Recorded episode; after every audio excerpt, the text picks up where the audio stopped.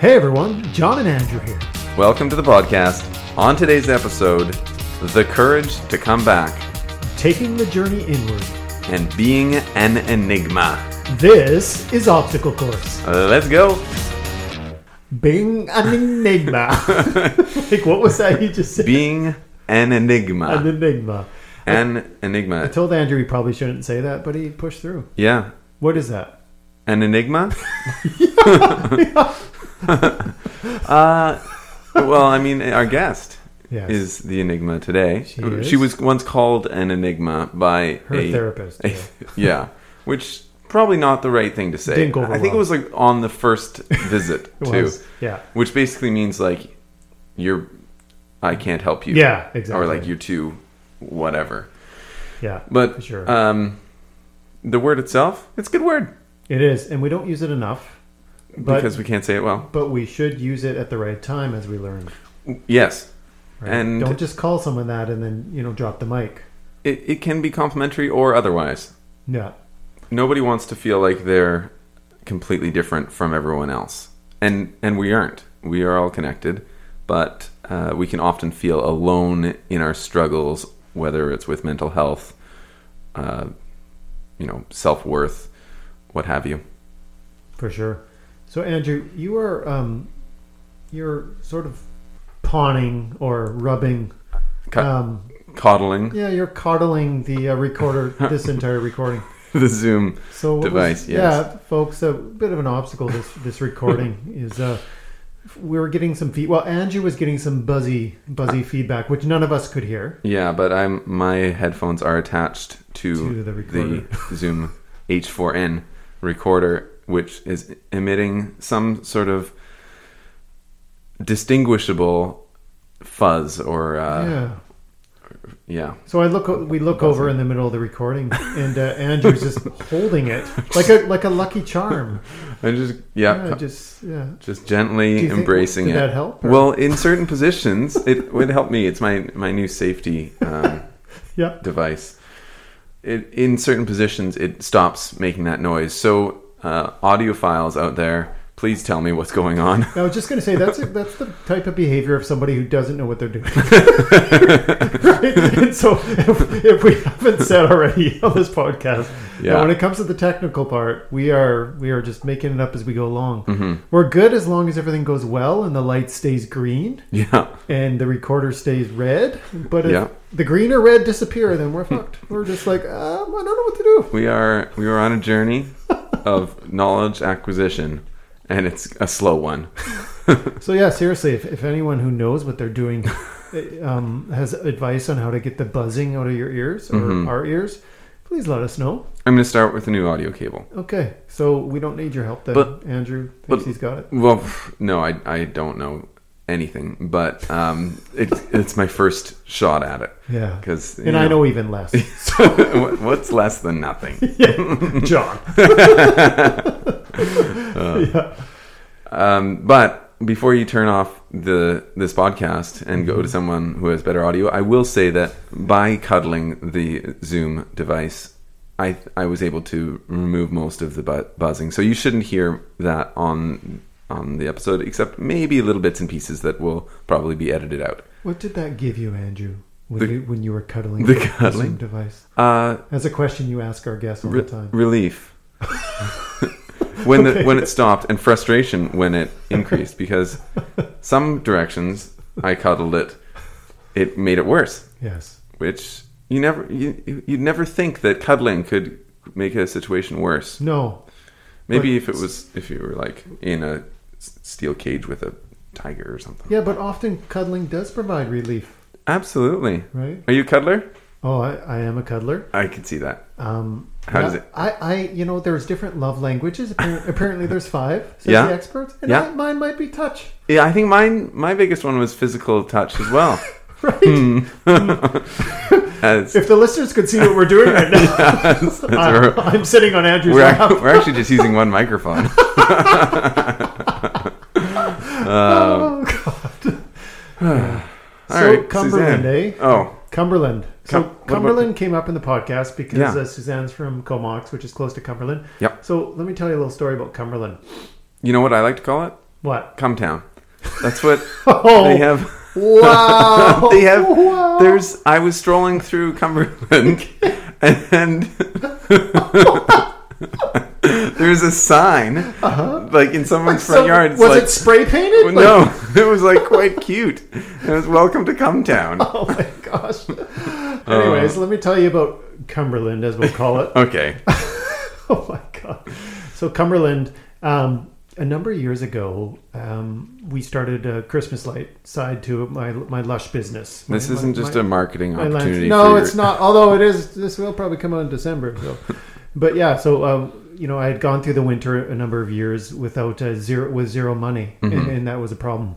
So I started a Christmas light business, and in the in the early days, we started with one, and then we thought we should grow this. Just like one Christmas light, one just... customer, okay. Like literally, yeah, one light. No, one one customer. And so when we got the call from Cumberland, we're like, well, this is like way out, way like far out beyond what we service. Like we are, we service like Oak Bay and Victoria and, and parts of Duncan and stuff.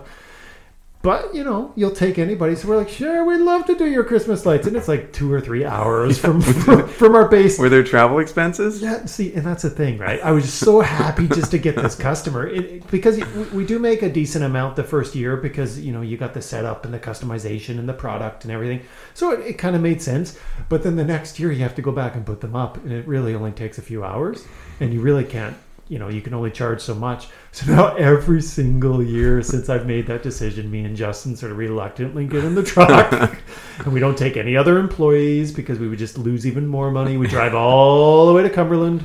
We do that one little job. At one point we got there and it was like, um, Cumberland's like another climate zone, I think, because whenever we get there, it's like, it's like actually snowy and so much colder than where we started that morning. Mm. All this to say, you know, it's one of these things. We do appreciate if this customer happens to be listening and they're like, what the hell, man? Um, we, we do appreciate your business, sir. But at the same time, driving up to Cumberland is a pain in the ass every year. And we got to do it twice because we got to go back down and take down the lights. So where am I going with this story? That's what I want to know. Well, w w w dot lush equinox dot com. Click on holiday lighting. And you know, where I'm going with this is this morning, Suzanne got up and drove from Comox, um, which was three plus hours to come and sit in our studio. Yeah, and, and tell her story and tell a very difficult story. And and we gave her the Zoom option and she said, no, no, no, these things need to be done, you know, at the table with tea and good friends. Mm-hmm. And, and um, I think you inserted the tea part. I think I did. And maybe inserted the good friends thing too. But, you know, it made the story a little, little more touching and it's something she would probably would have said. Oh, for sure. But the whole idea of like, we need to sit together and, and three hours for her was nothing. And mm-hmm. so I'm going to, you know, maybe perhaps use that to adjust my own mindset now when I go back next week to put up this guy's lights. But also we're very thankful that Suzanne, Suzanne did take the trip. And that she had a driver that we got to meet as well, Patricia. Yeah. Patricia, and who also connected us with Suzanne. Yeah. And uh, we always appreciate that, folks. If you have somebody that you think would be great on this podcast, please, please, please send us an email. obstacle course at gmail dot com. obstacle course podcast at gmail dot com. Correct. You nailed your... Whenever uh... I try and mark it, I, I like give the wrong address. obstacle course podcast. Ooh, yikes. I think they got it the first Obstacle time. Obstacle Course Podcast. Being an enigma. Enjoy this episode, everybody. It's uh, she's Suzanne's amazing. Her story is fantastic. She's been all over the world and following her passions from uh, incredibly horrendous upbringing. Um, she's an inspiration and a lesson in resilience.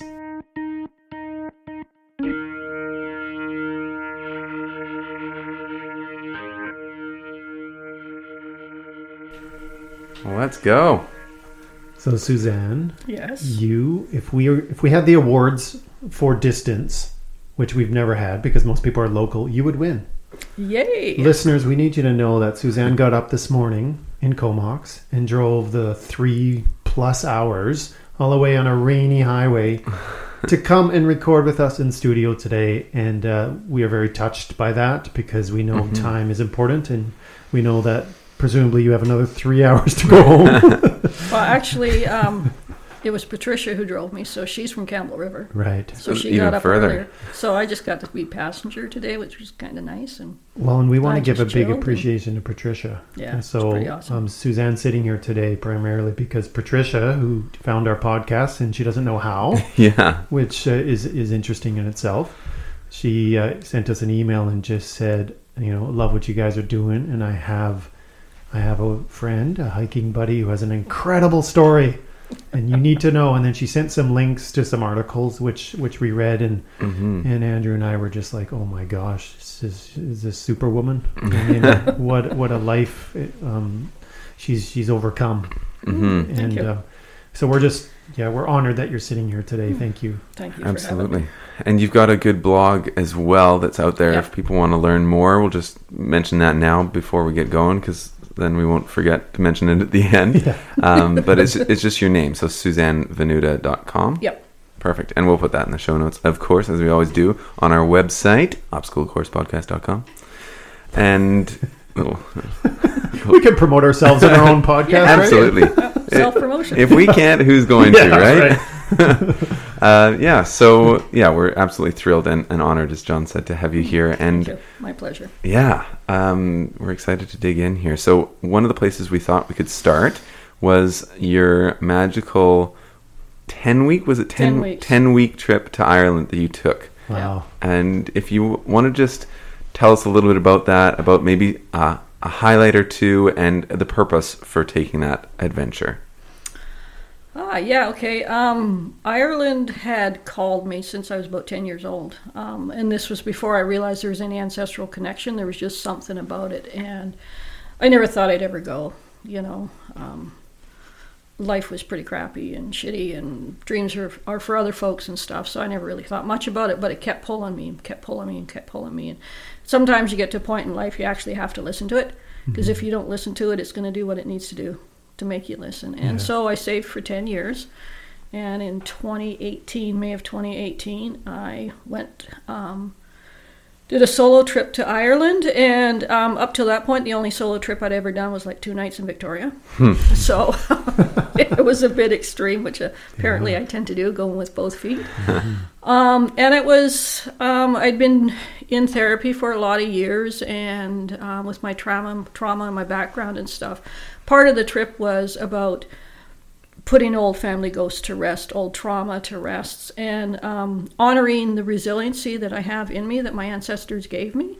They helped me survive what I did. So it was a journey about finding myself and, and reconnecting with roots. And um, I landed in Ireland. It was magical. And there's an organization called Women Welcome Women Worldwide, five W. Mm. And it's for women who travel solo or sometimes with their partners.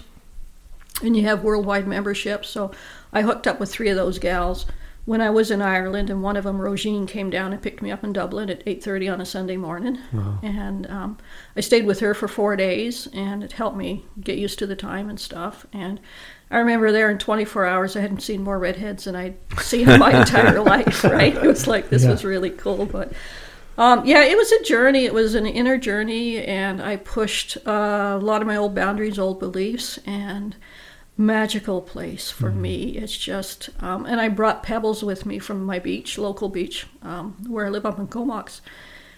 And I knew I was going to drop the pebbles, but I didn't know where.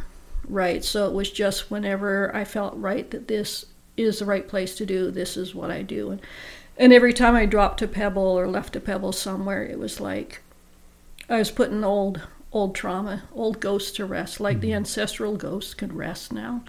Mm-hmm. It's okay, we, you know, I broke the cycle of abuse, and they can just chill and do whatever they need to do. And um, one of the highlights was I was on Inishmore Island. Um, so I was there for six nights. I, I have been to Inishmore. It's magical. It, yeah. So it's just amazing. The, the Aran Islands on, on the far coast, on yeah, the far on the western west coast. coast. Yeah, and it was magical. And, and I remember being in the little store, the one store they have there, yeah. right? And I'm eating an ice cream, and, and this Irish woman comes out, and she starts talking to me in Irish. Right, and of course I'm like a deer in a headlight, and I have no flipping idea what she's saying, right? And she clued in rather quickly. Um, she goes, "Oh, I'm sorry, dear, I mistook you for a local." But inside, I'm like hand pumping, like, "Yes, this is great."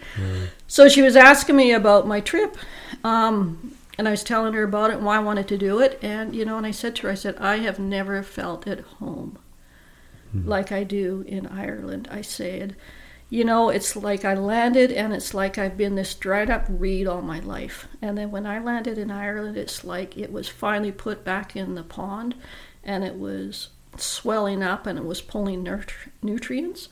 And it was just this phenomenal feeling. Unless you've felt that somewhere, it's really hard to explain. And she looked at me and she said, "That's your Irish speaking, dear." She says, "You've been planted in topsoil all your life. You finally hit the subsoil and you're being nourished." Mm. Um, So yeah, so that was one of the highlights. It was cool. It was a life-changing trip. Wow, well, well told. Thank you. And yeah, it. I, I like the term magical to describe Ireland because it, it definitely has that quality to it. Of it just seems a bit different. The people are so incredibly warm and mm-hmm. genuine and friendly, and the the culture is just.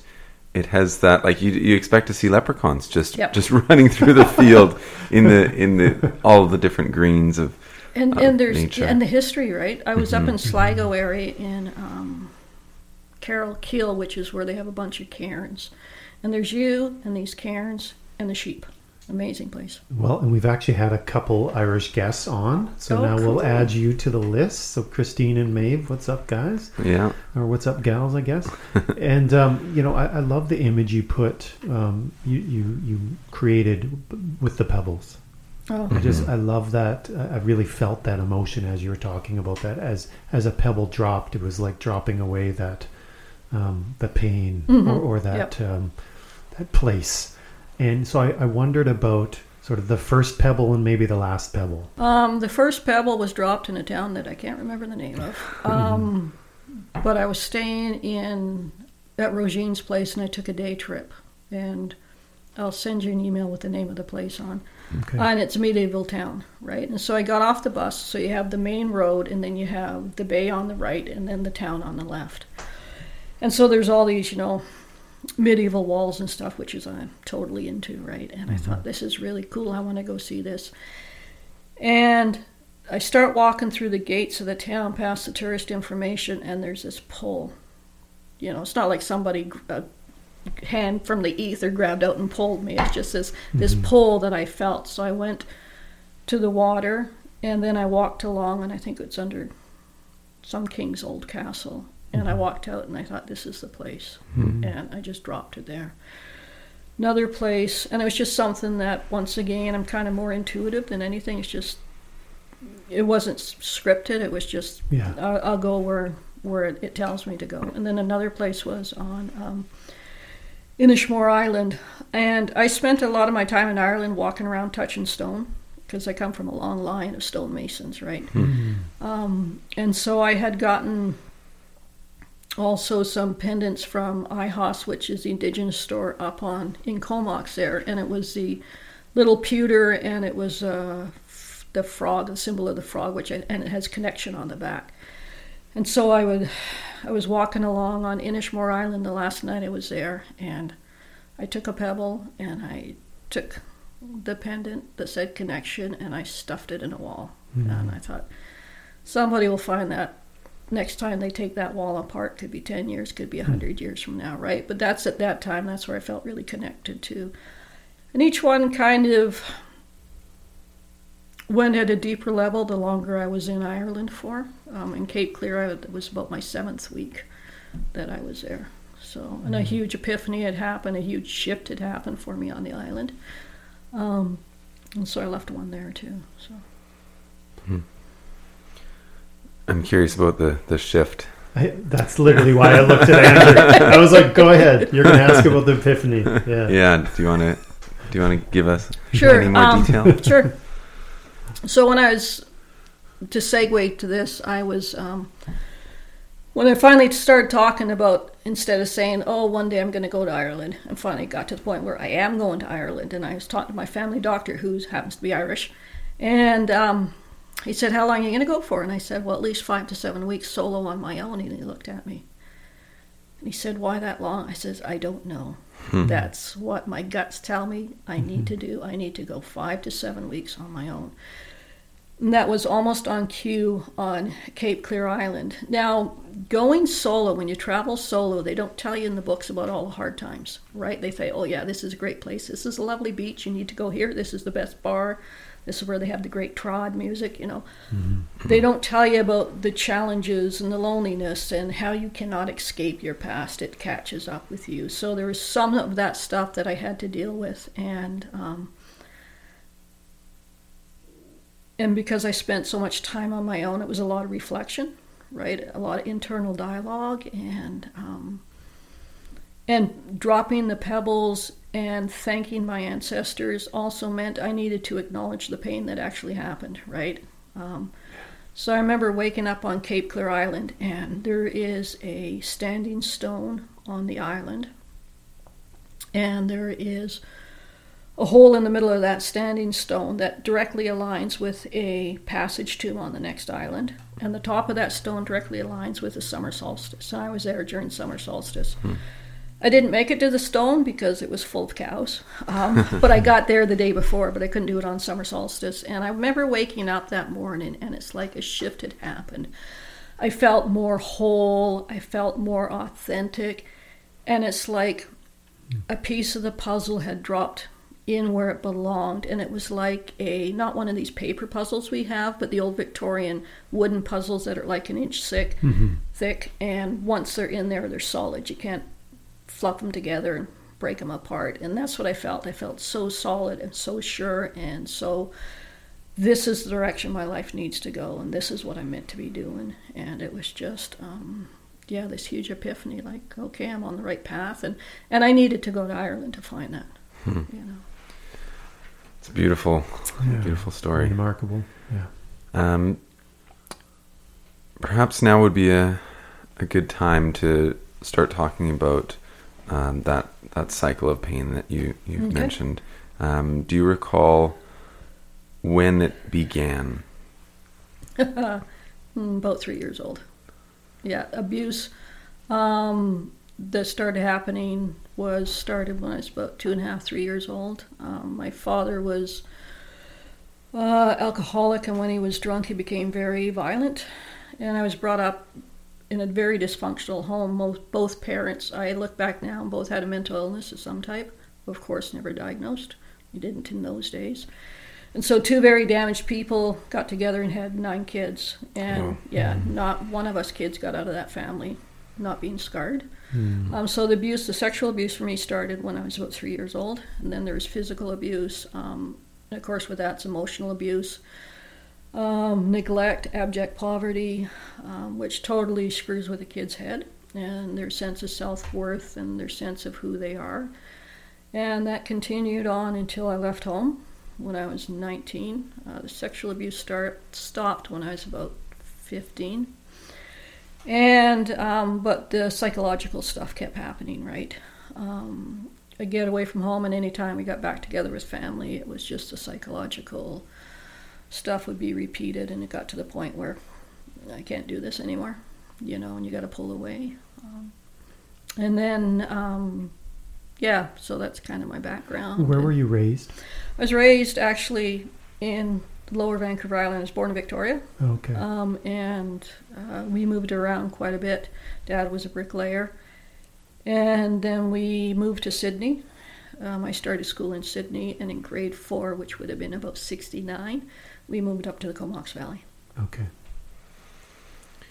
Thank you for, for sharing that. I, yeah. I understand that even though it was many years ago, there there is still um, mm-hmm. there is still pain that, that is attached to to it. Yeah, and it's, you know, it's it's a journey. Mm-hmm. You know, it's it's life's a journey. This was a journey, and it's, it's just, you know, and it's it's what happened to me is not who I am, right? It's part of what it's part of my story, but it's not my story. It's not me. Um, you, you know, Suzanne, you mentioned the journey, and, and I wondered if you could somehow take us through a bit of the journey of thought that accompanied this, um, your tragic past. Um, how did how did the thoughts evolve over time as you got older and, and things like that? Uh, for the longest time, um, especially growing up and being in that environment, um, I thought I was dumb. I was told I was dumb, and I'm stupid, I'm ugly, I'm a piece of shit, you'll never make anything, why dream? And if, if you know, people say, how could you believe that? And I'm going, if you're four years old and you believe in Santa Claus, right, why would you not believe the people that are taking care of you, right? right? And yeah. and they're your caregivers, and they're supposed to know, right? So if they see you're a dumb piece of shit, then obviously that's must be who I am. Mm-hmm. Um, and... And being told that constantly over and over, either directly or indirectly, really, really screws with the psyche of a person till they they become that's who they are. Mm. You know, they believe this is who I am, and why even try, right? Because, um, you know, anytime I try something, it would get crushed. You know, anytime I had a dream, it would get crushed. You know, like, who do you think you are? Who wants to listen to you? You know, what makes you think you're so special? Which, as you know, I'm you know I'll be sixty tomorrow, and I realize that was their pain being projected onto me. But as a kid, you don't understand that, no, right? Yeah. Mm-hmm. And so um, I did eventually graduate um, high school up in uh, up in the Comox Valley there, and but still for the longest time, um, I was the kid or the young adult that walked down, looking down at the sidewalk, never being able to make eye contact, um, never being able to trust the world. And if I don't trust the world, I don't trust myself, right? right? And and why take chances, right? Why even dream, right? Because from a very young age, um, I was, you know, as I said about the Ireland trip, right? Dreams are made for other people. They're not made for me, because life had already chewed me up and spit me out in the gutter at that young of an age. Um, that that's what I believed for the longest time. And um, my coping mechanisms were dissociation, right? I would disconnect from... life. Um, when I was twelve, I started drinking, um, and it wasn't to get high, it was to, to numb the pain. Um, at-risk behaviors, and trying to do all these coping mechanisms to try to stop the pain, until a point I got in my life when I was mm, probably about mid-forties. I'd been married, it was my second marriage, I had a son. Um, and, you know, one of the lines I use is life just kind of, you know, my past kept seeping into my life, right? Until it got to the point where, you know, Susie, what are you going to do? You either this is going to keep repeating, or you need to do something about it. Um, and that's when the therapy started. Hmm. So, yeah, that that's, um, I can't even imagine what that must have been like, but how do you think you did... Um, survive until that that point in your life w- with with all of that trauma and, and pain that had been not dealt with? Dissociation. So I've been diagnosed with what's called dissociative identity disorder, um, and it used to be called multiple personality disorder, and it's not like Hollywood folks. It's not this batshit crazy stuff that Hollywood portrays, right? right. It's actually a very actually smart way for a little kid to be able to survive overwhelming circumstances. And people say, how does dissociation work? Well, if you look, if you think everybody's, or pretty much everybody has seen a cat get a mouse, right? Catch a mouse. So we all have the ability when danger happens to fight it, flee it, or freeze, right? So we do the fight, try to get away from it. Um, to beat it up so it doesn't get us. We do the, try to get away from it with a flee, and then we freeze. So we try not to be noticed, right? And everybody goes through, automatically goes through those three stages. You can't stop it. It's just the way the brain's wired. It's what the body does. So sometimes you'll see a cat that's got a mouse, and the mouse looks dead. Mm-hmm. Well, the mouse is in, has gone all through those three stages, fight, flight, and freeze. And now it's in the stage called submit and collapse. And what that means is that the mouse realizes it can't get away from the cat, but if it fights it, it's going to get chewed up more. So if I pretend I'm dead and just flop, that's a submit and collapse. Maybe the cat will leave me alone. And very often, not always, but sometimes you'll see the cat either play a little bit with the mouse and leave it. And then the next thing you see is the mouse will jump up and take off. And that's basically what dissociation did for me. I would do the fight, flight, freeze, and uh, submit and collapse. And when none of that was happening, when the danger or the person came in and was starting to abuse me, and then I couldn't get away, I went through all those five stages, I would dissociate. And dissociation is kind of like I invented a persona to mm-hmm. deal with the overwhelming circumstances. So the real, I think they call it A N F, apparent normal, or A N S, apparent normal self, I think is now the terminology, for the core person of, of who I am. So when the trauma was happening and I couldn't get away from it, I would dissociate and disconnect. And then when um, the event was over, that persona would go into the background and the apparent normal self, me, would come out and carry on with life like nothing was going, nothing had happened. And it's a very creative way to survive overwhelming circumstances. And again, you cannot stop it. It just automatically happens. There's no way a kid can stop that from happening. That's just the survival technique that we are wired with. Um, and while that was a really good way for me to survive um, dangerous situations, what would happen was, um, so, you know, a week would go by or whatever, and the perpetrator comes back in the room, and then so I would, they call it switching again. So the apparent normal me would go into my subconscious, that persona that dealt with it um, would come back out again. Um, but then it got to the point that persona couldn't deal with it, so I would fracture again, right? So when I talk to kids in school, I tell them it's like you've got a twelve by twelve inch piece of glass, mirrored glass, and you've got to hold it over a concrete block or a concrete floor, and you pull out your hand and it drops to the floor and it's going to shatter, and it will shatter in little tiny pieces and it will shatter in really big pieces. And that's basically what happens to a kid's psyche when this type of trauma and abuse happens to them. So that's how I survived, right? But the problem is the body doesn't know the difference between excitement and danger. Physiologically, the same thing happens, right? You get the rapid heartbeat, you get nervous, you start to sweat, you're excited. The same things happen physiologically. So not only did it help me not remember the bad stuff, it helped me not remember the good stuff, because I would get excited and I'd get happy, and and I wouldn't remember that either because I would switch then too. And I know that you didn't actually get diagnosed with dissociative identity disorder until in your forties. Mm-hmm. And how conscious how were conscious you, were was you I of it? Of, of, yeah. Not very. I just, I felt, um, I felt different than the other kids growing up. I felt like there was this glass partition between me and the rest of the world. And every once in a while, that glass partition would come down and I could actually fully engage. But then there would be a trigger and something would scare me. And it doesn't doesn't mean um, there was any danger, but as I said, excitement, happiness, right? Um, the same thing happens physiologically. So that glass wall would come up again. So I just knew I was different. I knew I didn't fit in. Right, I could never figure out why I didn't fit in, um, and I would have, you know, gaps of memory. You know, like people say to me, you know, who was your first grade teacher? I have no idea. Second grade, not a clue, because I was switching so much that it you have this amnesia, this amnesic, I think it's called, barrier, that you have no access to those memories, and. Um, So math prob math in school was a nightmare because math is sequential, right? So yeah. Monday you have step one, Tuesday step two, Wednesday step three. Well, the apparent normal me would go in Monday, I'd go in Tuesday, but a different me would come into class Wednesday, and I'd have no memory of Monday or Tuesday's lesson. So oh.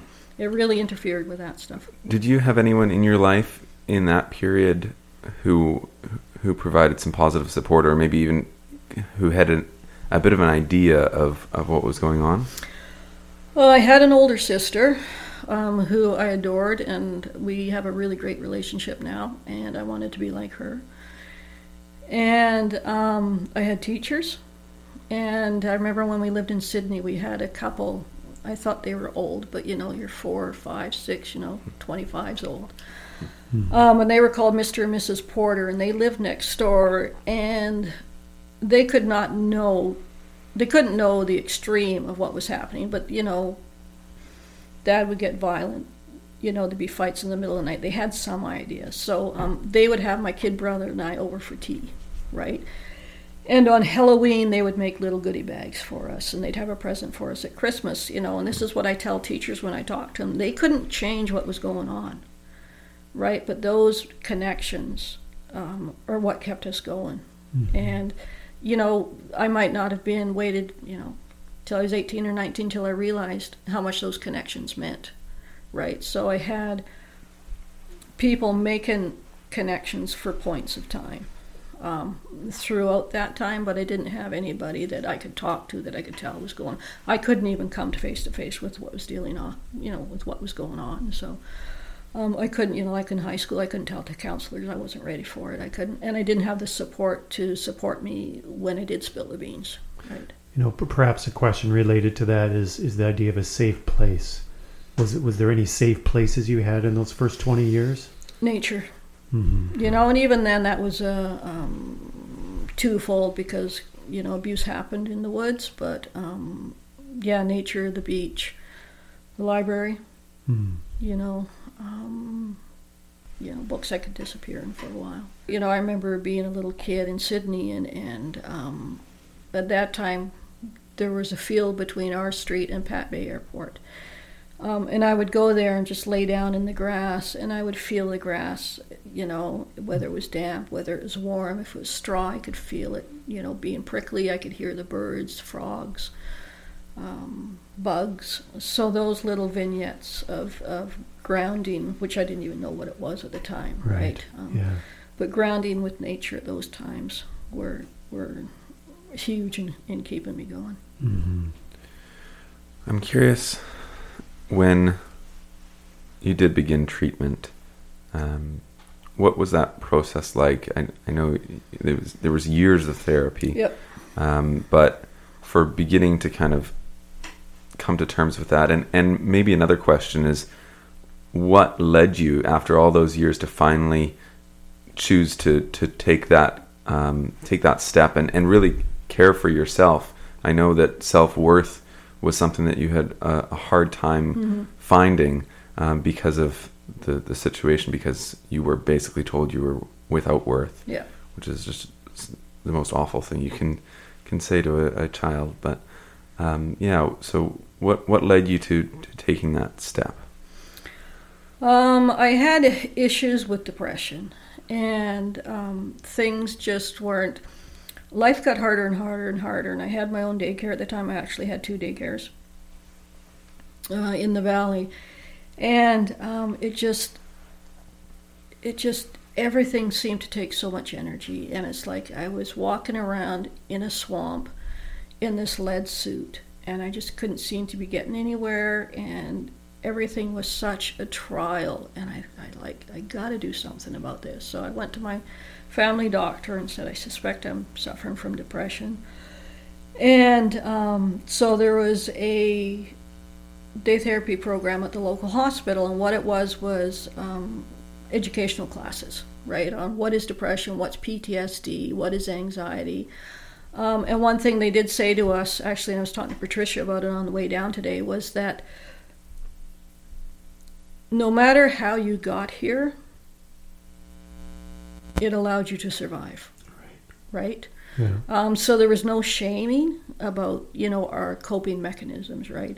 Your coping mechanism is to allow you to cope, to allow you to survive, and that's what it's done. And they said, and we're going to give you new tools to put in your toolbox, right? So I learned about anxiety and mindfulness and what depression is and what P T S D is and what complex P T S D is. And then so I was taking these workshops, and there's two levels, stage one and stage two, and they said to me, you've excelled at this, you don't need to go to do stage two, you already surpassed that. And I'm sort of laughing, oh great, the one thing I excel in is trauma, right? And um, so there was a psychiatrist in town who had a, a psycho support group for people living with complex P T S D, and he said, do you want to, um, do you want to join that group? So I did. And... Um, So I was working with him and one-on-one, and um, then he has a, he started noticing about uh, me sort of zoning out and disconnecting, and so he thought, hmm. And so one time when we were doing the one-on-one, he said, I suspect, did you want to investigate this? And we did, and there was a screening that you did with a bunch of questions, and uh, it came back, sure enough, I'm dissociative. Um, and he had a psycho support group uh, for people with D I D. And he said, do you want to join that group, or do you want to stay in the P T S D group. And and then I thought, mm, I want to get better, right? So I joined the D I D group. But, you know, I remember being in that parking lot the first time that I went to group on the first day, and I thought, oh, this is so uncomfortable, you know, and the anxiety was up and the heartbeat, and I'm like, mm-hmm. I don't want to be here. Oh, I could go have coffee, right? But then I knew this is my chance, right? It's now or never. And I'm tired of living the way I am. I'm tired of being in the pain I am. I want to be a better mother to my son. So that's, yeah, that's where it started. When you received that diagnosis, what thoughts went through your mind? Holy shit, I must be crazy. And then thank God I'm not crazy, right? Mm. Uh, or vice versa, thank God I'm not crazy. Finally, there's a, a diagnosis to put into it, right? But then, holy shit, I must be crazy, because my perception was the way everybody else's perception is. So I did a lot of research because um, I wanted to make sure my psychiatrist knew what he was talking about, mm-hmm. right? Because why should I trust him? Life had taught me not to trust anybody, right? I could start putting the dots together, right? I could start understanding why I was doing what I was doing, right? Because mm-hmm. I would do things that I'm not proud of. And I know intellectually, I'm going like, what the hell? And emotionally, I know this is not who I am, but why am I still doing this behavior? Mm-hmm. So I could finally start understanding and piecing it together why I was doing what I was doing. And um, the first night I went to the D I D group, I'm sitting there because there was five or six other people in there, and they were all at different stages. And I was the one that was newly diagnosed. There were other ones that had been diagnosed three or four years ago. And I thought, oh my God, they get it. I don't have to explain to them what's going on. And it's not like we, we didn't talk a lot about of what caused the dissociation. That was left for the one-on-one time with the psychiatrist. But in the group, it was more about, this is how it's affecting my life. What if, you know, have you guys got any suggestions to help me with this, right? So it was like a support group of people that totally got where you were coming from, yeah. and you didn't need to explain um, what it was all about, because they got it. Hmm. Why, this is a pretty broad question, but since mental health has become more accepted as, as it's a, a real burden for, for a lot of people and in a lot of different forms, but there are still stigmas that exist. Why why do you think that might be? I think it's fear. Fear of the unknown. Um, and there's two things there. I think it's fear of the unknown. I don't understand it, therefore I'm afraid of it, right? And because if we accept it, we have to acknowledge that these things really happen, right? right? Especially mm. when it comes to childhood trauma, right? And that's why I started... Um, doing the mental health and advocacy work, right? Because I got so angry at professionals and the public who did not get it. You know, I had nurses when I was on the psych unit tell me it's all made up. I'm just doing this for attention. I'm thinking, if I'm doing this for attention, I still need help, right? But I think it's fear, fear of the unknown, and it's complex. There's no one thing that fits everything, right? Like when you get, when I broke my ankle, they could stick it in an x-ray. Yep, this is what we need to do, right. And this is what we need to put it back together. Mm-hmm. Mental illness is not that easy, right? And it's, um, and I think for a lot of folks, they have struggles in their own life that if we acknowledge that this happens, then I have to acknowledge somebody in my family has this issue. And especially when it comes to child abuse and the trauma, and, and D I D is caused from um, severe abuse. It's also, but that's not the only thing. It's also created with kids who are brought up in um, war zones, right, who live in refugee camps. And it's also can happen with little kids who have multiple medical procedures at a very young age, right, because that's the only way they know how to cope. And it's, it's created before the age of seven, seven or eight, depending on which study you read, right? But for us as a society, society to actually acknowledge that child abuse is happening, that child pornography is happening, which I'm going to change the word for that, because people think pornography, oh, somebody's willingly doing it. In my case, I didn't willingly do it. It was child pornography. And it's actually now should be called child abuse mm-hmm. that's being filmed yeah. to give it more for sure. of a realization of what's happening. And I think it's really hard for society to look at that, that this really happens and this is still happening. So it's easier for me to pretend it doesn't happen. It's easier for me to project my fear and make fun of the person that's got it than to really understand and recognize that this is an issue. Thank you. I got like three things rattling around yeah. my head right now. And I'm like trying to decide where to go with it. Um, so um, the first thing that occurred to me um, a number of minutes ago was uh, when you were explaining what, what D I D is all about. Um, it almost seems in some really strange way that it's almost a loving act on behalf of your brain. It's trying to, oh, pro- yeah. it's trying to protect, protect you. Me. Yeah. You know, because because it can seem like, you know, you talk about the movies, you talk about yeah. the shows, and it seems like such a, a frightening and kind of like, oh, mm-hmm. you know. Um, but the way you described it, it's, it's almost like the brain has this intelligence to it that, that we can't even fully comprehend, and it yeah. takes over yeah. as a way to see you through an unimaginable horror. And and it just, um, you nodding, you know, means that... Uh, you know, that that was your experience. Oh, like, yeah. It was, it was yeah. like, uh, so it just, that kind of occurred to me. And then also, um, you talked about running a daycare, and, and you kind of, you had mentioned that. And, and it, it occurred to me in a, in a household with, you know, you said nine siblings, mm-hmm. kids all around, in a very unsafe household. And then you go into a profession where perhaps you're now able to provide safety for children. And I just wondered if that was part of the mindset going into it, or um, what what maybe inspired you to get into that line of work? Um, interesting question. Uh, when I was in Ontario and split up from my first husband, and I thought, okay, I need to go to college if they'll accept me. And I need to do something. And I'm thinking, I'm going to get crap pay, so might as well be, enjoy what I'm getting crap pay at. So there was, even then, is that self-worth issue, right? right, right. Um, so it was a two-year program in Ontario for my early childhood education program. And um, yeah, I guess I just, I, kids are great. Kids will so keep you in the moment. Kids make me laugh, right? Mm-hmm. Kids are profound. They speak from the heart. They will teach you if you listen to them, right? And it's interesting that um, with my daycare, I had more kids that required support than the average daycare. I would have kids in my daycare that got kicked out of other daycares. I understood where they were coming from, mm-hmm. right?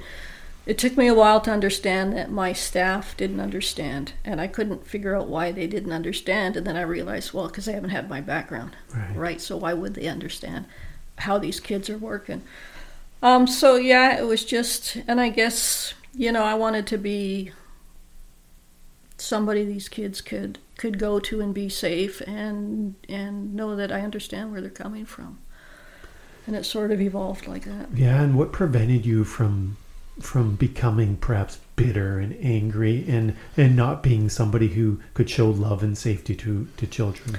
Um, I think it's connections I had, right, all the way through um, my life, whether it be like big ones like Mister and Missus Porter next door, mm-hmm. right? Or phenomenal grade four teacher I had up in Cumberland, right? And Martin Davies was just phenomenal. And um, and those nano, those, what I call those, those um, micro connections, right? That, that don't cost anything. People think aren't a big deal, but they change a person's life. Like yeah. I remember being in high school, um, grade eleven or twelve, and teacher walking by, and there's like twelve hundred kids in my graduation class. It was overcrowded, and I was nobody. And he walked by, and he t- put his hand on my shoulder, and he said, "Suzanne, how you doing?" Mm-hmm. Right? Now, I couldn't tell him what was going on, because I couldn't even face what was going on, right? But I, and I can't remember the name or who this teacher was, but I remember that moment of connection. So mm-hmm. I think it's those connections that helped, and the ability for me to see beauty in nature. Right, that grounding, grounding thing, um, and the dissociation, right? Because the dissociation protected the core essence of who I am. It protected who you see sitting here today, yeah. right? And because it protected me, it never exposed my essence to all that trauma and all that crap. Um, so yeah, it was a huge survival skill, and I think that was part of part of it too. Mm. Yeah, I love that. That the number of times that we come back to connection oh, when we're having huge. these conversations. Yeah. It's yeah. remarkable. And, and those small acts of yeah. kindness that just have an amazing reach and and create such a profound impact that, you know, you don't even know who it you was. Have no but idea. Um, yeah. yeah, that, you know, forty years later, yep. yeah. still still have that in mind. And it, it's just it so inspiring to be the person who makes those just small points of connection for, for others, and because we may never know the impact that they you, have. You never know. And, you know, that's what I tell teachers, right? When I give workshops to teachers, um, you may never know the impact you have on the kid that's sitting in your classroom. You know, some may tell you later down the years, but likely you'll never know, mm-hmm. right? But you're making them. Yeah. You know? And what's tragic is how many teachers might feel like they've never made a difference, yeah. right? And yeah. they just, they don't. And we can all feel like that. Yeah. Right? Yeah. That's why we just always got to continually do the right thing, and because it's the right thing to do. Yeah. Yeah. Not mm-hmm. because we're going to get credit back. Absolutely. Or or get our, you know, praise for it, but because it's the right thing to do. Yeah. It's nice yeah. when the praise comes too, though. Well, yeah. I mean, that keeps us going. Right? yeah, but, you know, but, but I get what you're saying, because if you're doing yeah. it for the praise, no, then it's sure. not authentic. Yeah. No, it's not. You know, it's not authentic, and, and people and it'll are going to never click, be enough. It'll never be enough, and yeah. it's, you know, it's it's like waiting for it's like. somebody else thinks I'm great. Yeah, it'll never be enough. It'll still be hollow.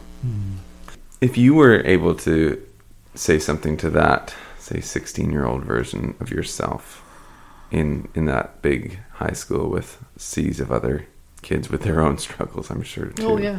Um, but what what message would you would you give to that person? Hang on, it's going to get better. You know, when um, when I talk to high school kids, um, well, I do with teachers too, but it, it's more uh, prevalent with high school kids. I'll talk to them, and then they come into the class, and the first thing I do is give them chocolate, right?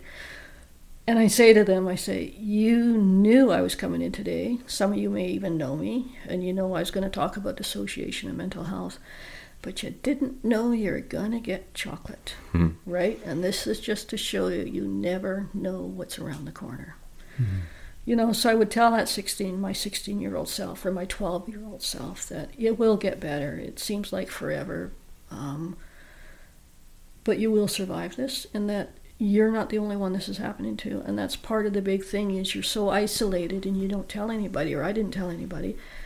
I thought it was only happening to me, and I thought it was happening to me because I was bad, mm-hmm. right? Because kids need to justify why it's happening, right. right? So even if I justify why it's happening, at least I've got a sense of control over a situation I have absolutely no control. So even if I told myself, this is happening to me because I'm bad, at least I've got a sense of control over that situation, which, of course, kids have no control over. Mm-hmm. Um, was there any kind of um, confrontation, perhaps reconciliation with the abu- abuser? Uh, there are so many of them. Um, no. Um, both my parents died before I started therapy, right? Because I'm the eighth out of nine kids. Okay. And um, I've got brothers who were, a couple of them were abusers, and... Um, it's never been talked about, and I just, I can't have them in my life, you know. Um, and if I came face to face with them, I'd say to them, I forgive you. Because now I understand as an adult that you were in pain too, right? And you were acting out what was happening to you. Mm-hmm. And so if they started abusing me and molesting me at such a young age, they were pretty bloody young too. So who was doing it to them? Mm-hmm. So it was like a trickle down thing, yeah. right? So.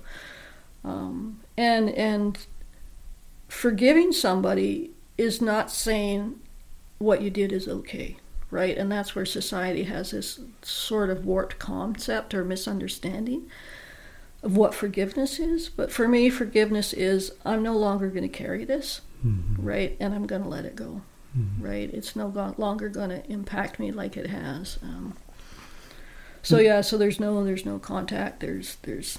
Yeah, there's no resolution with any of that stuff. And that, that takes just an unsurmountable amount of courage to be able to come to that place to say, I, I forgive you for for doing something like that. And what? It, how long did it take for you to get to the place where you could say that? Uh, I started therapy in about ninety-eight, so probably ten years or so, mm-hmm. right? Once I was able to um, acknowledge what happened to me, um, understand how what happened to me created the behaviors that I did, and I needed to forgive myself for my behaviors, right? One of the kids in high school asked me one time, um, have you ever done any bad things, right? And I said, well, I don't remember doing really bad stuff, but with my memory, hmm. you know, who knows? Um, but I also know that if I did stuff that wasn't so great, it was also a behavior of survival, right? So I needed to forgive myself for that too. Right. Um, so I think once I started to learn to be gracious enough and give myself forgiveness, then it was easier for me to give those who perpetrated against me. Mm-hmm. Yeah, we've talked on the podcast about um, how hard we can be on ourselves. Oh, yeah. And we say things to ourselves we that would we would never, never dream of saying to no. another person, right? No. Yeah. And it's it's a curious thing that we can do that, and it's it's it's a bit of a, a head scratcher that we could even do that because mm-hmm. it's so de- detrimental yeah. Yeah. Um, to so many things. But uh, yeah, something I'm curious about is, and you talked about it a little bit at the beginning, is that connection with your ancestors. And I've I've seen that you've written that that's a lot of where your resilience comes from. Yeah, and I'm I'm wondering how you made that discovery. Mm-hmm. Um, I came to the realization that. Um, Because my forefathers survived whatever they survived, I'm here, right? And I tell the high school kids, you're here because your forefathers survived whatever they survived. So there's some real resiliency in there. There's some genes in there that that grab our very essence of survival, right? And um, and you've got that, right? And if you look back at the Irish history, right? Oh. Yeah, you know, yeah, the famine, survivors. right? The famine, um, the thousand years of being, you know, under the rule of the British, mm-hmm. um, all the stuff that happened there. And uh, even just the weather. Like oh, the the, weather. On the west coast of Ireland, it is some of like the most barren, like windswept, pounded by the Atlantic Ocean constantly. Yeah. Like people living on the Aran Islands, if there's anyone listening from the Aran Islands, I'm sorry, but it is rough out there. It it like... Talk about hardy and, oh, yeah. and uh, resilient people just to survive those conditions in, in stone homes. Even the topography is resilient. yeah. Yeah.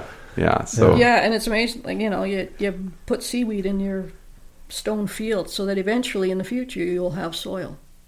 Wow. Right? Yeah. You know, because there's not a lot of soil there. Yeah. So. Or, or trees. Or trees, or, you know, because they were cut down two thousand years ago, yeah. right? Mm. So um, so that resiliency is there in me. And um, and even, you know, my parents to survive. My dad was a vet, right? Um, and I know what the war did to him, right? And, um, and he was a little strange before the war. um, but the hardships that they went through and that they survived. Right, so um, so when I talk about ancestral connection and the resiliency, that's, you know, the gift that they gave me to survive what I did, because the day I was born, I wasn't supposed to survive, right? Mm. You know, um, they had a mercy flight for blood, and mm. it came. It was typical Victorian November in the fog, right? Mm. nineteen fifty-nine, and it was foggy, and they needed blood transfusion, and um, there was none on the island, so somebody made a mercy flight from the interior. Wow. And we're talking about sixty years ago, right? So um, so somewhere in my genes is that fighter. You know, I fought from the day one, and my parents were told if I survived, I'd be a vegetable, right? Well, wow. Guess what? Wrong. Uh, you know, so that, that fighter's always been in me. So that resiliency of we're going to get through this has always been there. How how does that make you feel, knowing knowing that, that you've been a survivor since day one? Mm-hmm. Um...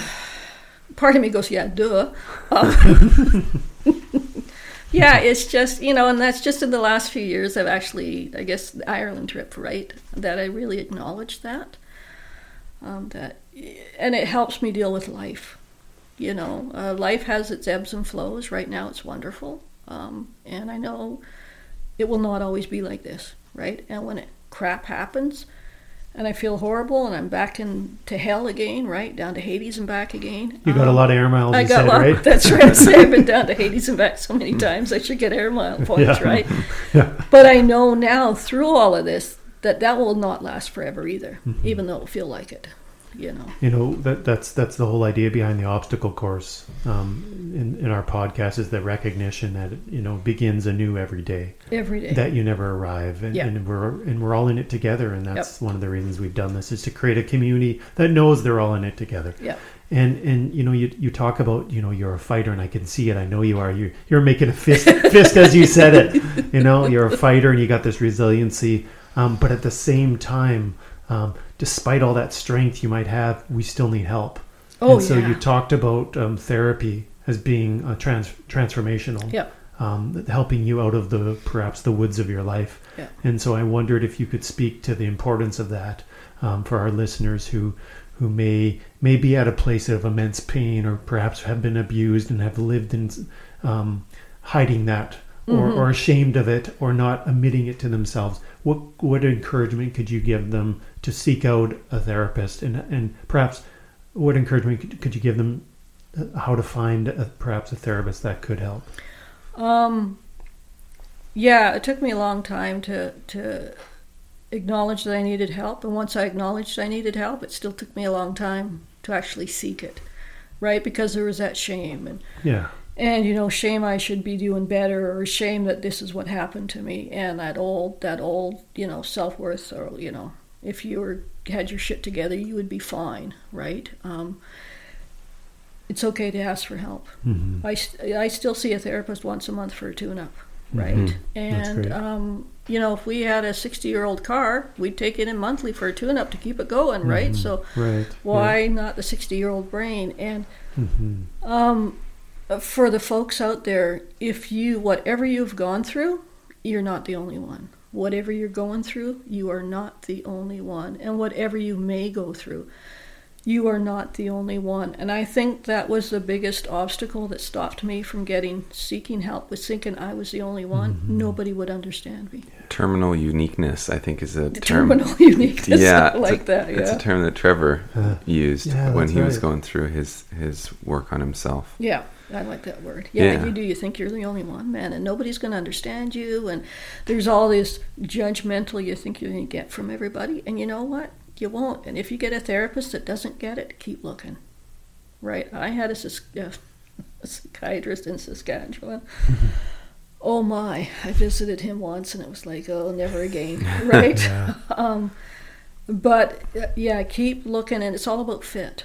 Mm-hmm. What fits you? What works for you? Yeah. Um, and it's, you know, it's like buying a new car. People people have no issues researching cars for two years and test driving cars to see which one they like and which one they don't. So why should not, you know, searching for healthcare to help you through whatever you're going through not be the same? Like, look for it and um, talk to your family physician first. So what was important um, to you? What were your values when looking for that for that therapist that fit? I don't think I really had any. Um, when I saw the guy in Saskatchewan, um, one of the first things he said to me was, "You're an enigma," because they couldn't figure quite figure out what was going on. Hmm. Is that is that a compliment? Not really. It means you can't figure it out, right? Yeah, right. And yeah. so it says more about him. So here, here, here is an example of what projection is, right? Yeah. You are the enigma. Not that I can't figure you out. Let's work together. It's, you're the problem, right? Yeah, yeah. And then yeah. he said to me, he said, because you were sexually abused as a child, you go to the doctors to be touched. Whoa. And I'm like, yeah, well, it's like, you know, good thing you can't record my thought bubble yeah. that's above my head. Wow. Um, so I thought, never again. So it was twenty years before I went for help. That's unfortunate. Right? That, yeah. Which is too bad. But um, mm. I knew what I didn't want, right? I knew I didn't want somebody who thought they knew it all. Because right? it probably took you so much just to get to the point to finally look, and then to have a bad first experience. That's so tragic. Oh, it was horrendous, right? Mm. And it, I just shut down again, right? Like, so therefore is another example of it's my fault. Mm-hmm. Right. Right? Yeah, that shame um, came back. Shame came that. back, right? And just like, I'll shove it all down again. Yeah. And I'll just bite the bit and just keep carrying on the best I can, right? So so for me, a good fit is somebody who's going to listen, somebody who doesn't know it all, somebody who can admit they don't know it all, mm-hmm. right? Somebody who will work with me as a team um, when I when there were times that I was on the psychiatric unit at the local hospital, um, I needed a safe space, um, processing what was coming up. And, you know, people would say to me, you know, why are you here? And I would say to them, if this stuff happened to me two weeks ago, and I needed to be in a psych unit to get support, make sure my medications were taken, and just that I could get have a safe place and not dissociate or do any self-harm to deal with this, you would get that.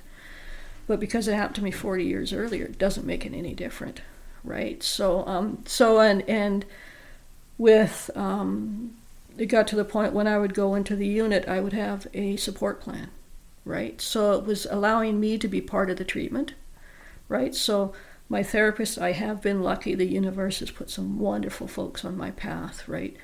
And it's always been teamwork. What works for me? You know, this didn't work this time. And be able to discuss it and not just be told what to do, mm-hmm. you know.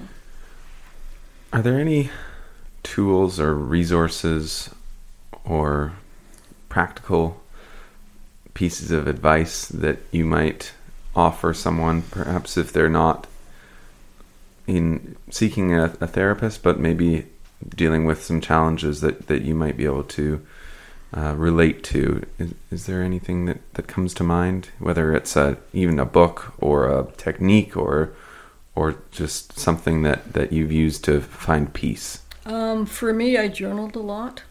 I have, what's my son call it? Tomes. You have tomes, Mom. I said, what does that mean? He says, lots of books um, of my journals. And mm. so journaling helped me. Um, learning to be mindful, right? Mm. And people think mindfulness is, is really hard. It's not. It's mindfulness is, you know, I remember starting mindfulness, and the first mindfulness moment I had was when I was at a red light and I realized my fists were clenched around mm. the steering wheel, and then I oh, and I let them go, mm. right? So just being mindful in little ways of how my body's reacting, um, learning to breathe, right? Mm. Um, learning things like, if I start getting anxious, to take five deep breaths, because it takes at least five deep breaths for the panic to be able to disengage from the brain. And it's got to be belly breaths, right? Not mm-hmm. little shallow breaths. Um, I've, I've heard there's the, the Japanese say sixty breaths apparently actually lowers your blood pressure. If you take six um, conscious deep breaths, you'll you'll actually decrease your blood pressure. Oh, I believe. Well, and I've heard yeah. it's four, you guys. So let's yeah. go with five. Let's go with That's five. Right in the right? middle. That's five yeah. in the middle. Five's what I use. Right? Yeah. Um, so deep breathing yeah. and being learning how to be in the moment, mm-hmm. right? Like. Um, especially when dealing with family and stuff and mm-hmm. friends and, you know, um, and one of my great lines is, is this hill worth dying on? Yeah, mm-hmm. for sure. Right? Because when, yeah. for me, coming from a trauma background, everything was a fight, right? I looked at life as a fight, right? I had to fight for everything. So yeah. it's like I needed to back off. Okay, is this worth my energy? Mm-hmm. And, but for me, journaling and, and learning what's important and, um, I remember years ago my psychiatrist said to me when I first started blogging, he was like looking at me and just wanted to make sure I was doing it for the right reasons. And he said, what's the difference between your journaling and your blogs? And mm-hmm. I said, my journaling is my processing. My blogs are my observations, uh, right? Yeah. Um, so it's, for me, writing is when I get a lot of, oh, aha moments, cool. right? For me, um, walks on the beach. I love your phrase, let it go. Yeah. You know, like just that idea of the the the fists on the on the steering wheel, and, and we do that with our thoughts. You know, yeah. we just hold on to these storylines about ourselves yeah. and about what's happening to us, and letting it go. And, just and letting like, it go is really just a thought. It is, and it can be letting go for me was really scary because yeah. even if I had these horrible thoughts in my head, at least I knew them. Right. Right? It's not the unknown. Mm-hmm. The unknown mm-hmm. can be scary. Oh, for sure. Absolutely. Right? You know, not anymore. It's like, oh, yeah, let's go. Yeah. Let's and go the, on this and adventure. The breathing thing. Is a part of that letting go. Yeah. It allows yeah. you to let it go. Yeah. You know, yeah. And, and, you know, and feeling, you know, feeling your feet on the ground or the floor or wherever mm-hmm. you happen to be. And um, it doesn't cost a lot of money. Just really basic, basic stuff. Music. Yeah, for sure. In, you know, in terms of, yeah, absolutely. In terms of the journaling, was it structured at all, or was it just kind of stream no, of consciousness? Just free flow. Just cool. Start and finish when I'm done. Mm. Awesome. And was and a, a practice like every morning, or just kind of when when it felt right? Um, in the heavy duty stuff, I would be doing it like twice a day. Hmm. You know, um, I wouldn't necessarily center my day around it. You know, but um, usually at night, because I found if I let it go at night and put it in the journal, I could let it go, and then I would sleep better. Right. Sometimes it would be in the morning, um, but I'm A D H D, so nothing's ever the same each day. Yeah. You know, I was curious about spirituality. Mm-hmm. Um, if that has played a role in your life journey at all. Um, it has. I don't believe in God. Mm-hmm. I'm not a religious person, but I look back, and even from a very young age, I've been a very spiritual person, mm-hmm. especially in nature, right? Like I'm revisiting the John O'Donohue stuff, right? Mm-hmm. And um, going, oh, especially after coming back from Ireland, right?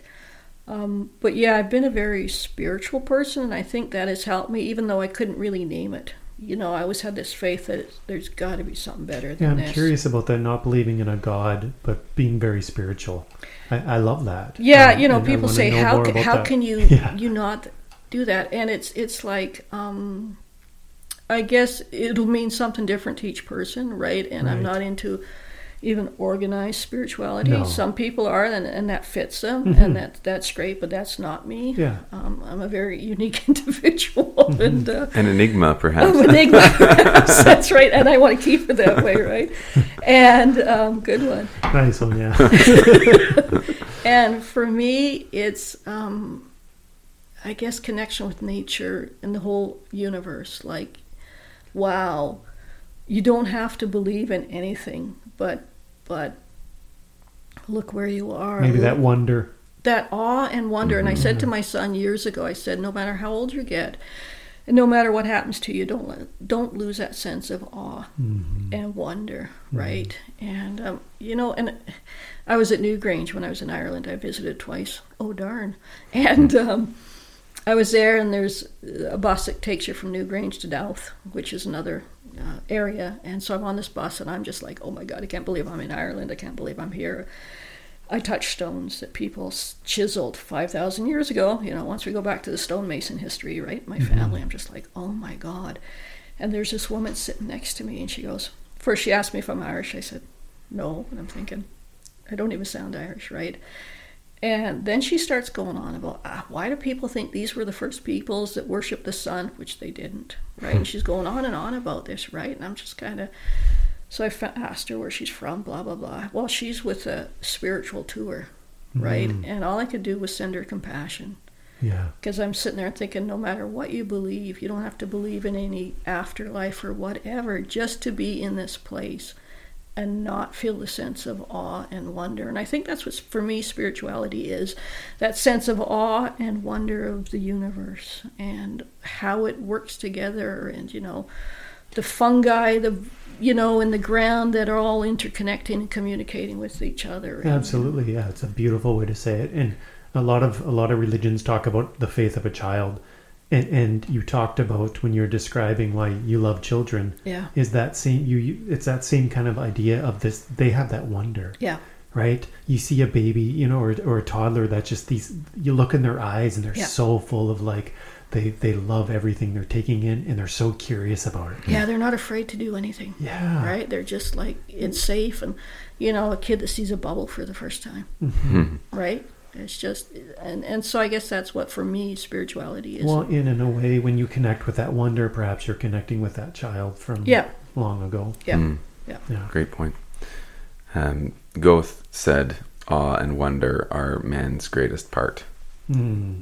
It's just a quote yeah. that, mm-hmm. that came up. And, and mm-hmm. I'm interested in the the hiking and the nature connection as well. I, I love doing that myself. Mm-hmm. Um, do you want to tell us about how you first got involved with Outward Bound, and the the fact that you had a cast, and I think you said like seven pins in your ankle when you signed up for Outward Bound, which you can tell us all about yeah. what that experience was like. Oh, guys, if you could see the grin on my face right now. I love I love Outward Bound. Um, yeah. So when I was in grade eight in Courtney, um, Outward Bound made a presentation in our school, right? And I was thirteen at the time, and I thought this would be so cool. to be able to do. But again, at that time, it's like, it'll never happen to me, nobody will pick me, I'm not worthy, yada, yada, yada, right? So it just kind of stuffed to the back of my brain. And so in two thousand five, my psychiatrist was, or two thousand four, my psychiatrist was telling me about a six-week solo canoe trip he was going to take in two thousand five, right? And I was really jealous. I'd like to use the word envious, but no, it was jealous. I was really jealous of him. And I thought, this would be so cool to do, because I've always wanted to go on a canoe trip, but I figured I was too old, right? But he was sixty-eight, hmm. right? And I thought, maybe, just maybe, he, you know, it's not too late for me. Mm-hmm. So um, through the, re- somewhere in the recesses of the back of my mind, that seed that was planted from Outward Bound when I was thirteen sort of floated to the top, and I went, oh, Outward Bound. So I went to the library, did some research, and found out they had a program called Uh, Women of Courage, and it's for women who have had trauma or abuse in their life, and it's fully funded.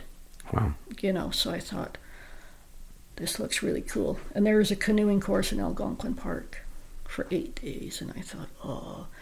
So I thought about it, thought about it, thought about it. That January, I slipped on some ice because I figured it'd be safer than driving. Not.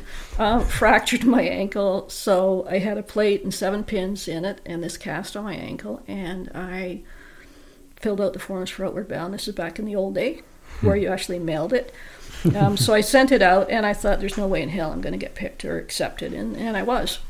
Wow. And so with the Women in Courage programs, what they do is um, they phone you, they interview you, they interview your therapist to make sure, not that they don't want you to be there, but they want to make sure it's a supportive environment and you have a positive experience, right? They don't want to set you up to fail, right? Yeah. So they talked to my therapist, my psychiatrist filled out his his bit.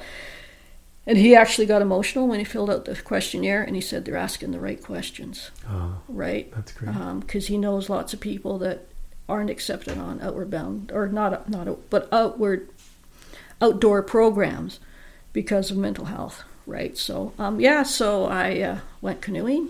Um, it was phenomenal. I was scared to death. I landed at the airport. I was afraid of my own shadow. You'd never know that with a person sitting here um, today. But yeah, I was afraid of everything. And um, yeah, and it was a week-long course, and we met together, and we started the week as strangers. Us and eight other women and two instructors. Um, but by the end of the course, you form this community. And it's just the growth that happened in that program is phenomenal. And it was when I came back from that program that I started doing my mental health advocacy work. Because I could get mad, jump up and down and have a hissy fit, or I could do something about it. So I started doing something about it. Mm-hmm. And Outward Bounds weaved itself in and out my life um, since then, culminating with um, the Tour du Mont Blanc trek that happened in September. Yeah, which sounds, just tell us a little bit about that. It sounds absolutely incredible. So it was, uh, Outward Bound has these expeditions called Reach Beyond Expeditions. And what they are are fundraisers for the five charitable, or four charitable programs for Outward Bound, which is the Women of Courage, um, Veterans Program, which a lot of people don't realize there's a Veterans Program for hmm. uh, military vets that are um, coming out of the military to help them transition into civilian life, uh, Indigenous Uh, youth and uh, youth at risk, and they're all fully funded programs. So these Reach Beyond programs are fundraisers, so you raise money. Um, it's a fundraising thing. So um, in May of this past year, they said, do you want to go? And I went, I didn't even know what it was. Hmm. Um, so and they made it happen, and people donated air mile points, and I raised five thousand seven hundred dollars. And wow. It was a one hundred seventy kilometer trek through the Alps. So, oh, you, oh yeah. Wow. It was, I had a lot of sleepless nights before going, I'll tell you. Yeah. So it was, um, we started in Chamonix, France, and then we went counterclockwise. So we went through France. Oh, uh, that sounds amazing. It was spectacular. Italy, Switzerland, oh. and back down through France. And my feet were really good till about one hundred kilometers in, and then the blisters started. And I think it's just because my feet were swollen, right? If I had another pair of boots, a half size bigger, it would have been okay. But it is physically the hardest thing I've ever done in my life, you know. And I've taken quite a few Outward Bound courses, and I brag and say, well, day five, I lose my crap, right? Because it's that's always, this one, I lost it on day one, right? It was, we had rain, sleet, snow, suspension bridge, I don't do heights well. Why are you walking in the Alps, Susie? I don't know. Seemed like a good idea at the time. Um, we had uh, trails along the rock face that you could hang onto chains with. Um, the altitude, I realize now I had altitude sickness. Um, so I was nauseous. How headache. High did you get? Well, we were only starting at like four thousand feet. But I've done the Rocky Mountain one, and we mm. were up to seventy-five hundred, and I had no issue. Mm. So who knows why mm. this one happened, right? Mm. But... Um, it was the hardest thing I've ever done, because physically, um, pushing myself physically and running out of breath is a trigger for me of my past abuse, hmm. right? So I would stop, right? I would pull back, and I wouldn't push myself to that point. Well, and also with panic and anxiety, that oh, breath, yeah. breathlessness is also a trigger, right? Oh, totally, right? Yeah, so yeah. you get the whole trigger issue Absolutely. of me getting out of breath, right? Absolutely. And um, so I just...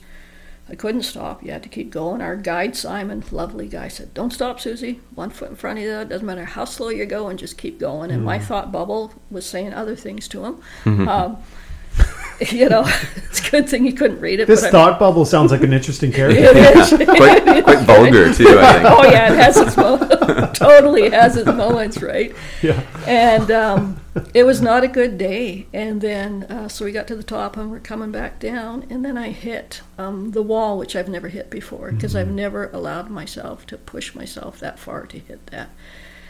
And I didn't know what it was, and I'm looking at my feet, and they don't want to move, right? Yeah. Like, it was just phenomenal. Um, but even just within that day, I learned that with the support of the group that I could push my body, and I was safe. It was phenomenal. Um, we had snow. We were on the call between, um, on the border of France and Italy, and the fog came in, the clouds came in, you couldn't see twenty feet in front of you, the guy was a shadow, right? Mm-hmm. And it was cold. Mm-hmm. And so we're on the Italian side, we're going down, and there's a little information hut, and the guy said, yeah, at the top it was minus ten.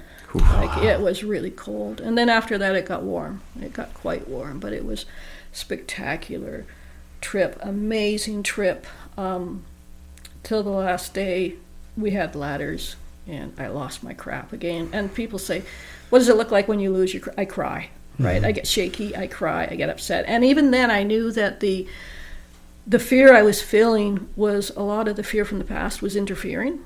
Like, so intellectually I knew this was over the top, right? But then it wasn't until later in therapy I realized what the issues with the ladders were, which there was a time, couple times in barns, abuse happened, right. And you had to go up a ladder. So somewhere in my recesses of my brain, I remembered that. And, mm. and so if I get to the top of that ladder, danger's going to happen, which it didn't, right? And um, there was three men on the course, all wonderful guys. They just took me under their wings like uh, big brothers, even though one's ten years younger than me, right? And uh, mm. I'm actually fifteen years. And it was a really good example of what healthy relationships look like, hmm. what healthy support looks like. And it was just life-changing and spectacular. And I'm like, oh, my God, I'm eating tiramisu in Italy. You know, I'm having picnics in the Alps. Uh, yeah, I was like this little kid, just like, wow. It was it well, was hard, but it was beautiful. And this outward bound, it almost sounds like an inward bound journey too, right? It is, totally. Right? Every outward bound's an inward bound Cause, journey. Because the yeah. wall you hit is often mental, right? Oh, so you mental. Know, yeah. It's your brain doesn't think you can do it. That's right. And and uh, and it screams at you. And it's, that's why it's like, just keep going. Yeah. Because you can. Yeah, because yeah, the brain was keep screaming at mm-hmm. me, man, you can't do this, especially on the ladders. Like, yeah. you know, and I wondered, I wondered, you know, when I... hit a point, would I dissociate again, right? Mm-hmm. And this has been talked about in therapy, right? And I thought, if this is gonna, if that's gonna happen, this will be the moment, and it didn't happen. But every fiber in my being was screaming at me not to get on those ladders. What What do you think motivated you to to push forward and do it? I didn't want to get stuck there. Yeah, okay. Not that's that they, I mean, they wouldn't leave me there, right? Yeah. Um, I, I knew that, and having the support. Right, and and somewhere in the recesses I knew I could do this. But also there is a motto that Outward Bound has, that's if you can't get through it, um, no, if you can't get out of it, then you got to get go through, through it. it. Yeah. Right? Yeah. And and so that's probably part of it too, is like yeah. you're on the mountain. I mean, oh, you're yeah. not going to call for a plane to come and get you. And if they you, did, they'd say tough luck. Right, exactly. So you can't get out of your situation, no. even though your brain's trying to get you out of it. Yeah. it's like, listen, we, we can't get out of this, yeah. so we might as well go through it. Yeah. And, and and that metaphor is, you know, applicable in everyone's life. Yeah. In all circumstances. Yeah. Yeah. You can't get, get out of it. You got to get through it. You got to get through it. Which maybe brings us to the award that you mm-hmm. won yeah. recently. Do you want to tell us about that and how that came to be? Yeah, so in twenty, yeah, I guess that was just last year. Last year in May. Holy crap. Yeah. Wow, lots happened since then. Uh-huh. So in May of last year, I was in Vancouver receiving the uh, Coast Mental Health Courage to Come Back Award. And one of my ringette buddies, because I used to play ringette, um, nominated me. Now, she nominated me the year before, and I was a finalist, and I thought, wow, this is pretty cool, right? Mm-hmm. Uh, this is pretty awesome that they think this much of me. And then the following year, she nominated me again and said, are you okay with this? I said, yeah. So um, thinking, I'm not special, nothing's going to happen, right? And I get this phone call from Lauren Siegel, who's the big guy over there with all this, right? And so he tells me, you know, what the award's about, yada, yada. And, and I'm thinking, yeah. And then he said, finally says, you've won it. And the first thing that came out of my mouth was, no shit. You know, so yeah. It was, um, and he said, hang on, because you're in for a roller coaster for the next seven weeks, right? You're mm-hmm. going to be really busy. And and I was. Um, so just like interviews and things like that? Oh, yeah, there was interviews with um, uh, Global T V, um, on the radio. There was a newspaper, a whole page section about it. Um, but no podcasts. No. Till now. Till, Till now. now. So we got right the there you go. You got uh, the exclusive podcast for this. Yeah. So they flew me over to Vancouver, and I had a personal assistant, which I went, I need one of these for the rest of my yeah. life. She was amazing. Uh, she got me where I needed to be, made sure I ate between sessions. Um, yeah, it was a little surreal, you know. Um, it was a little overwhelming, which they said it would be. Um, yeah, sure. And so when my friend Jennifer nominated me, and I looked at when the award date was the tenth, that was the day I was scheduled to fly to Ireland, mm-hmm. right? And I thought, I'm not going to win, I'm not going to win. And for two weeks, I said, then I finally said, screw this, I just changed the date, just in case, which is good. So thirty-six hours after the award was my trip to Ireland. Oh, Fun. what yeah. a, what an amazing spring. Oh, yeah, it was wow. phenomenal. Wow. Um, Yeah, so I'm backstage, and then I got to come out and give my speech to eighteen hundred people, wow. and I got these two screens behind me that are fifty feet long, and hmm. it was just... Were you pretty nervous about that? No, I loved it. No? Oh, cool. Yeah, nice. I was a, I was a little nervous, um, and in the, you know, in the beginning, if you watch the video, I say um a few times, and then I caught myself saying um, hmm. uh, and then I got totally got into it. It was... So where can our, where, forget, forget our listeners, where can we watch this? um, if you go to... To, um, there's a couple ways you can do it. You can go to my webpage, Suzanne Venuta dot com, oh, okay. and go, if you hit the About Me link, okay. um, the video comes up there. Or if you put Suzanne Venuta in YouTube, it will come up. Wow. It's on YouTube. So, impressive. So um, we will add all that to the show notes absolutely. for sure. Absolutely. Yeah, it was, it was um, pretty surreal, pretty cool, though. I loved it. Um, met some really, really interesting people. And uh, one of the one of the fellows I met was Jim Ryan, and he got his award for a rehabilitation. Um, he's a quadriplegic, mm. so he's he's paralyzed from basically the shoulders down, or neck down. And um, so when the opportunity came up this year for me to go to the do the Tour du Mont, I thought, yeah, yeah, no, no, right? And within two days of me giving that offer, Jim put out a YouTube video of him going paragliding. Oh, wow. Right, him, and he was doubled, and, and I thought, oh, wow. fuck, if Jim can do this, yeah, I can do this. Absolutely. Right, you know, so. Amazing. Yeah, and there is different categories at the awards. Yeah, right? there's, there's five. For di- mental health yeah. and, and for physical, and yeah, I was looking yeah, at that. Yeah, I think that. there's five different ones, there four is, or yeah. five different categories. Is this just B C? Or? Yeah, it's B C. Okay. Yeah. So, as someone who, since you were three, four years old, had challenges feeling worthy, uh, was made to feel small, and really had been fighting since day one. How, looking back now, how does it land to know that you've been recognized for courage and in front of a, a huge audience and and being chosen on a couple of occasions because of your worth? Um, it took me a while. And even when I got the award, I had to go back to therapy, right? Mm-hmm. And and because there's still the old tapes that would leak through, like, who do you think you are? Right. Who wants to hear your story? Mm-hmm. What makes you think you're so special, right? So even last year, well, even this year, too, I had to go back to therapy and revisit that. But, um, yeah, it's actually pretty cool. It's, it's, and it's, it's growing up with a narcissistic father, um... any type of recognition always had that narcissistic uh, uh, lean to it, right? So it was never a good thing because he always thought he was better than everybody else. Everybody else was so stupid. Mm. Um, all this sort of things, right? And so for me to be able to acknowledge that people view me as, you know, somebody who has courage, and I just think I'm just me, right? I just think I'm doing what I'm meant to do. And, you know, I'm... this is who I am. I'm nobody special, right? So um, for to people, for people to honor me like that, um, it, it's pretty cool. And I still, I still have a little bit, not so much, but still have a little bit of, of challenge with being okay with that. And part of that is also, um, as a kid, if you were recognized, there was always ties, there were strings, and there's usually abuse that followed that, right? Mm-hmm. You're special, and then crap would happen, right? right? So it's been really good because it's allowed me to grow, right?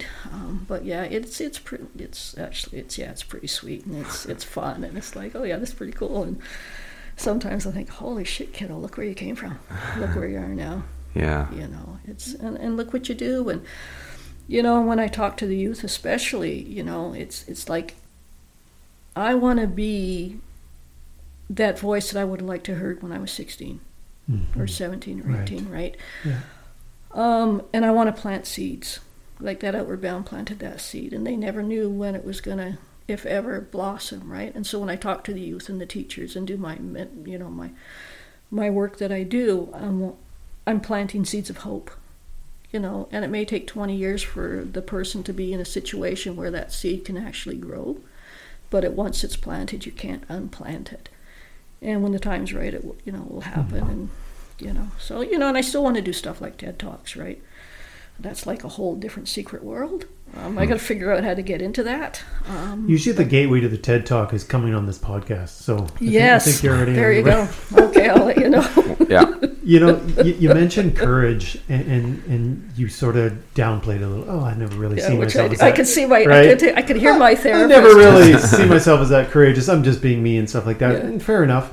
Um, but at the same time, I think sometimes it's easy to think like courage is these big monumental things. Yeah. But courage to me is I, I saw it saw it in your story.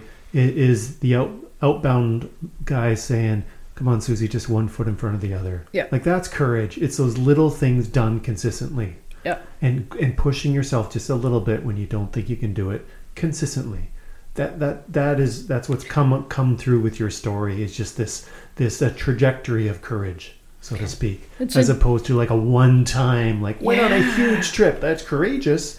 But but courage is this like is this Um, habit. Yeah, this habit. Thank you. Yeah. Yeah, and it's, you know, it's funny because the other night I was thinking, you know, um, how did I get to where I am now? Mm-hmm. You know, when I was younger, I would think it had to be this big, huge thing. Right. And society thinks it's this big, huge mm-hmm. thing. But you're right. It's just one foot in front of the other. Every day. You know, mm-hmm. every day. And, you know, I'm going to go to therapy and I don't know what my future holds, but this is what I need to do. And for me, listening to my intuition, my intuition kept me alive, mm-hmm. right? And so I needed to honor it and listen to that, and it's never done me wrong, mm. right? And when I first started talking to classes, right, when I took that first Outward Bound course, I never had any idea I'd come back after that and do the mental health work I'm doing, yeah. right? Um, but it was just one thing in front of the other, and none of it was planned. No.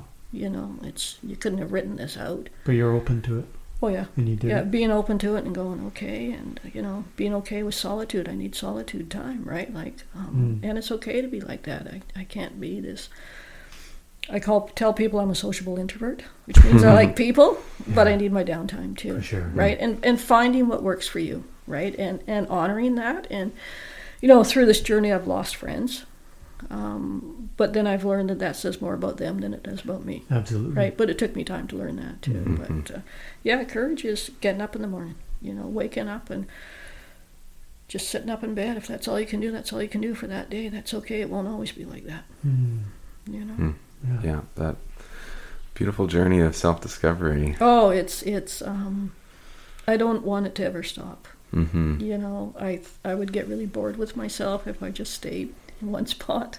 Yeah. Um, to me, um, that self-journey and, and learning more of who I am um, helps my creative process and uh, makes me a better person. Well, and, and just even the journey here this afternoon. Yeah. You know, I remember saying to you, like, we can do this, we can do this via Zoom. And you're like, no, no, no. Like, this kind of thing needs to be done at, at a at a table with friends yeah. and tea. Yeah. And, and we agree. Yeah, and for so, me, that's how I work. Right? Yeah, that's and, and it's just, we're so glad you made that journey. Mm-hmm. And and journey is, is a word that keeps coming up. And, yeah. and I hope our listeners hear that as well. We're all on this journey. Um, we've all had, we're all at different points, but one thing we all, all have in common is, is the courage to keep going. And yeah. Thank you for adding a very large voice to the to the mix mm-hmm. and to our community of people listening all, all across the world, actually. And a brilliant example of the hero's journey. Mm-hmm. Yeah, you, exactly. You certainly, um, you had your share of, of dark nights, and, yeah. and and now you're bringing back the gifts that you've learned to the community, and um, and we appreciate that and, and the work that you do. Um, in all parts of your life. Yeah, thanks. And and, and I think folks um, sometimes are afraid of looking in those dark places, mm-hmm. but actually that's where the treasure is, mm-hmm. right? The dark places are protecting the treasure.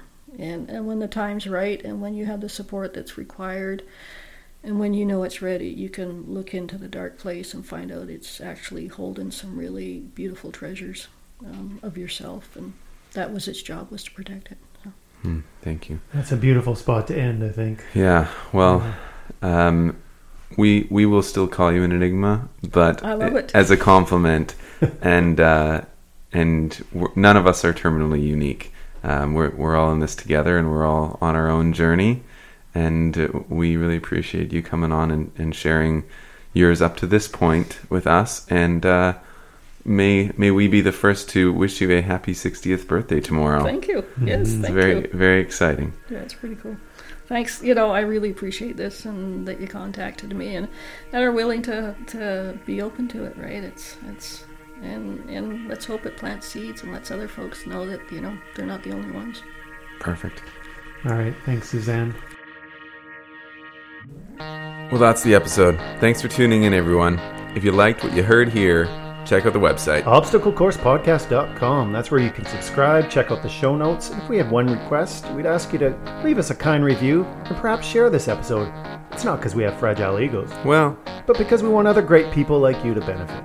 Speaking of great people, we have a list of people we want to thank. We've got our senior technical advisor, Andy Robertson, our media partner and web designer, Sticky Media, and of course, our host and snack coordinator, Judy Langford. Oh, peanut butter cookies. You can continue the conversation on Instagram and Facebook at Obstacle Course Podcast and on Twitter at Obstacle Pod. Thanks for tuning in, everyone. Keep pushing through those obstacles.